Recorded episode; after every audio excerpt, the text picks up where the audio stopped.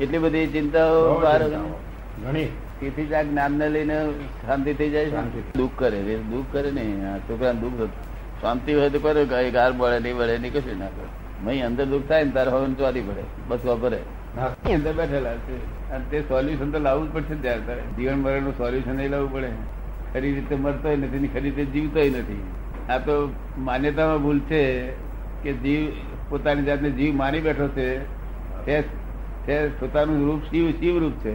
પોતે શિવ છે પણ તે પોતાને સમજાતું નથી ને. સમજાતું કે છે? દરેક જણે સમજાતું હોય તો આ દુનિયા ચાલે નહીં ને.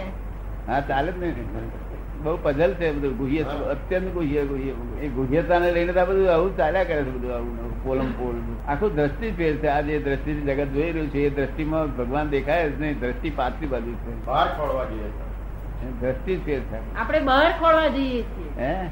આપણે બહાર ખોળવા જઈએ છીએ. બહાર ખોલે છે. દ્રષ્ટિ આવો સમજી લઈએ ખરો ટાઈમ મળે તો આવજો.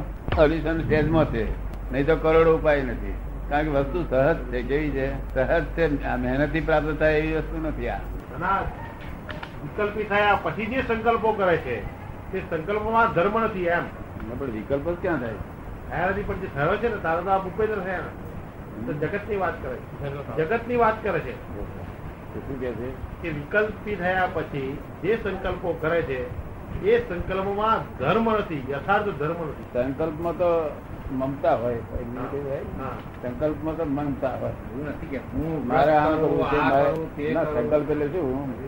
મારે આટલું દાન આપવું છે એવું સંકલ્પ કરે. મારે અહીં પગલો બંધાવ તે સંકલ્પ કરે. સંકલ્પમાં મમતા હોય મારે આમ કશું કરવું તો મારા પણ હોય એમાં સંકલ્પમાં. વિકલ્પમાં હું પણ હોય.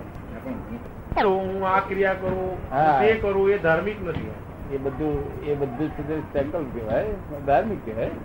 ધાર્મિક એટલે એનું ફળ જે ફળ ભૌતિક ફળ આવે. ભૌતિક ફળ આવે.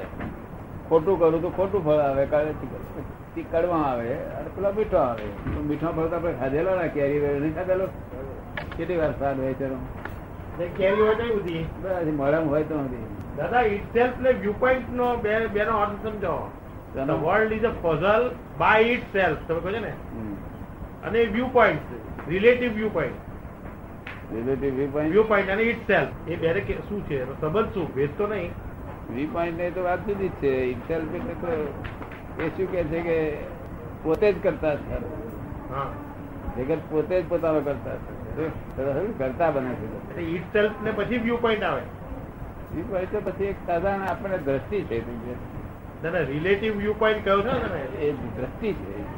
આપણે રિલેટિવ દ્રષ્ટિ હોય રિલેટિવ વ્યૂ પોઈન્ટ હોય તો જ કરતા થયો ને? વ્યૂ પોઈન્ટ પછી બે બે જતા રહ્યા એક તો તે કાયમી વસ્તુ બતાવનારા વ્યૂ પોઈન્ટ અને એક પરમનન્ટ ટેમ્પરરી વસ્તુ બતાવનારી વ્યવહારની વાત કરે છે? રિયલ એક અવસ્થાઓ બતાવવાની વસ્તુને બતાવે. પણ બતાવનારો કોણ? કોઈ બતાવનાર નહીં દ્રષ્ટિથી દેખાય એવું. અવસ્થાઓ દેખાય. એ રિલેટિવ ને એ રિલેટિવ વ્યૂ પોઈન્ટ રિલેટિવ દ્રષ્ટિ અને રિયલ વસ્તુ દેખાય. વ્યૂ પોઈન્ટ ને લેવા દેવા નથી.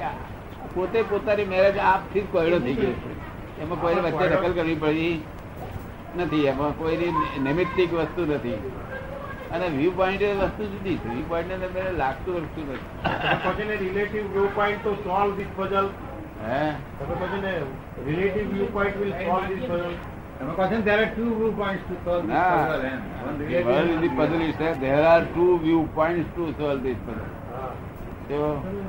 ને કઈ રીતે સોલ્વ થઈ શકાય કે બે વ્યૂ પોઈન્ટ પડી જાય આપડા કે ભઈ આ ભૌતિક છે અને આ રિયલ છે. ભૂપેન્દ્ર આ વસ્તુ છે. છે અને ભૌતિક વિનાશી હોય બધું વિનાશી ભાગનું વ્યૂ પોઈન્ટ ને બે ભાગ પડી ગયા. કે તરત એનો સોલ્યુશન આવશે. નહીં જ નહીં આવે. આ રીતે બાજરી રિલેટિવ રિલેટિવ વ્યૂ પોઈન્ટથી પઝલ કેવી રીતે સોલ્વ થાય? રિલેટિવ એકલું નહીં રિયલ ને રિયલ રિલેટિવ સમજવાનું કે છે દુનિયામાં બે જ ભાગ. લાગતું વળતું નહીં ને આ તો ને દૂધ મૂક્યું હોય અને આપણે કશું કોઈ કશું કર્યું ના હોય ગમે ત્યારે કશું એની મેળ પડ્યો. થયું. અરે થઈ જાય તો પેલા કોણે કર્યું આવું? આ દહીં કોણે કઈ નાખ્યું દૂધનું તો કેમ મેં થઈ ગયું તો એમાં વી પોઈન્ટની જરૂર જ ક્યાં? એ દાદા એની મેરેજ થઈ ગયું છે. સ્વયં પછી હવે શું કહે છે કે આને જવું અને આ પઝલ સોલ્વ કરવું હોય તો બે દ્રષ્ટિ સોલ્વ થઈ શકશે. મારે દ્રષ્ટિ સંપાદન કરો. તે એક- એક છે તે વિનાશી દ્રષ્ટિ અને એક અવિનાશી દ્રષ્ટિ. આ વિનાશી દ્રષ્ટિમાં આખું વિનાશી ને જ અવિનાશી માને છે. ને? રિલેટિવ વ્યૂ પોઈન્ટમાં ચાલે. રિયલ વ્યૂ પોઈન્ટ ને સમજતો હોય તો real view point relative view પોઈન્ટમાં ચાલે. રિયલમાં સમજતો જ ના હોય તો રિલેટિવ નથી રીતના. એ વ્યૂ પોઈન્ટ ને સમજતો જ નથી. જો સમજે તો બે ભાગ જુદા પડી જાય. અને ના સમજે તો એક જ વ્યૂ પોઈન્ટ છે જેનો જે ગણો છે. એ જે એ જે જેનો વ્યૂ પોઈન્ટ છે રિલેટિવ વ્યૂ પોઈન્ટ છે ને આપણે સમજથી એમ કહી શકીએ ને? હા પણ એની મારે આમ ના આવે ને સમજે ના આવે ને. એની વાત જવા દો. હા. એ સમજે ના સમજે જોડે મતલબ નથી આપણે. પણ આપણે જયારે કહીએ કે રિલેટિવ વ્યૂ પોઈન્ટ છે એટલે રિલેટિવ વ્યૂ પોઈન્ટ જે મને રાખતો હોય તો તે સંસાર ભાગ એનો મજબૂત થાય ને રિલેટિવ વ્યૂ પોઈન્ટથી. રિલેટિવ વ્યૂ પોઈન્ટ છે માટે એ સંસાર એનો મજબૂત થયા કરવાનો કોઝ ઇફેક્ટ કોઝ ઇફેક્ટ થયા કરે. તો એ રીતે. આપણે જે શબ્દ વાપરીએ છીએ તેમાં આ બરોબર થયું છે શું ખોટું છે? વિચાર થઈ ગયું છે ને સમજી લો અરે થયું છે પણ તેમાં itself નો ભાવ તરીકેનો ભાવ તો કરો ને. હે? કોયડો થયો ત્યારે એને ભાવ કરીને પણ ભાગ તો ભજવો ને. આ બધું અજ્ઞાનતાથી થયું છે. ઉત્પન્ન થયો વિશેષ ભાવમાં પછી આગળ કેવી રીતે ચાલ્યું વિશેષ ભાવ? હે? વિશેષ ભાવનું આગળ સાતત્ય ચાલ્યું તારે પઝલ થયું ને? પઝલ હતું તેથી વિશેષ ભાવ ઉત્પન્ન થયો. વિશેષ ભાવ સેલ્ફ જ પઝલ થયું એમ મારો નહીં પઝલ હતું માટે વિશેષ ભાવ ઉત્પન્ન થાય છે. પઝલ મૂર્તિ હતું જ. ભાવ ભાવ ખરો ને? વિશેષ ભાવ ઉત્પન્ન થાય.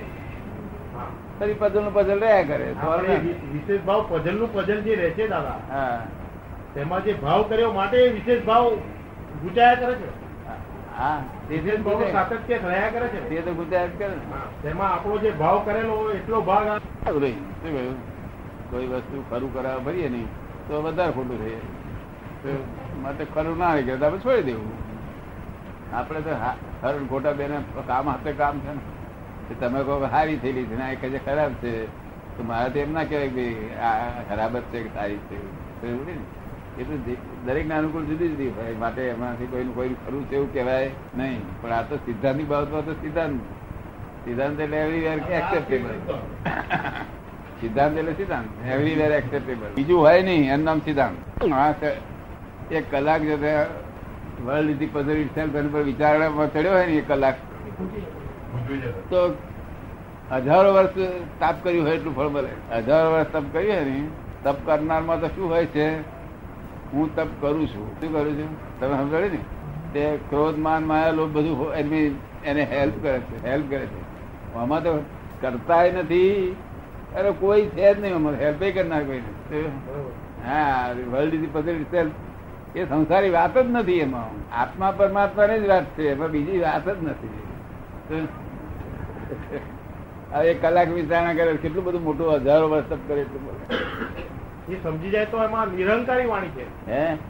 એ જે વાક્ય જે બોલે છે the world is a puzzle itself અને એમાં જો એની ઇન્સાઇટ પડી ગઈ તો તે બોલનારામાં મી નથી અહંકાર નથી હું હા. ભેદ નથી. હા. એની પર વિચારણા ચડી ગયો તો એને કશું રહ્યું જ નહીં રોગ. શું હોય. સવારમાં ચા કરો હર અને એ થતા હર ફાટી જાય. તો તમે અંજલિ કહો કે ભાઈ નાખ્યું હતું કે બે દહીં બહી નાખી દઉં ગોરાંગીને પૂછો.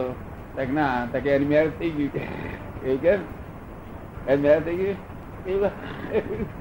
ગયું બધા ભેગા થઈ જાય, છે તો. માથાફોડ કરાઈ કરાઈને મરી જાય એવું. કશું હોય અને લોક પહેલે શીખવાડી દેવા છે. ઉપર છે બાપો. અને તે જ આ બધું ચલાવે આજે હવે રમણભાઈ આયા ત્યારે મેં પૂછ્યું કે કોઈ ભગવાન ભગવાન? હતા કે ઉપર વાળું કહે છે એ જ કરું છે. કે છે કે આ તમે એવું એ જ- એ જ- સત્વગુણી સત્વગુણી જે છે સત્વગુણી પ્રકૃતિ છે એને પણ પ્રકૃતિ કહી દીધી. પ્રકૃતિ જ કહેવાય. પણ તે કેટલી ઊંચી વિચારણા કહેવાય સત્વગુણી જયારે માણસ થાય છે. ત્યારે એનો અભિનિવેશ એટલો બધો પ્રબળ હોય છે કે હું થઈ ગયો. ના સત્વ પણ સત્વગુણ જયારે કામ કરતો હોય છે ત્યારે એને હું પ્રકૃતિ જેવું બી ભાન નથી રહેતું. કારણ કે બીજી પ્રકૃતિ પોતાને ભેદ જોયો છે ને. હા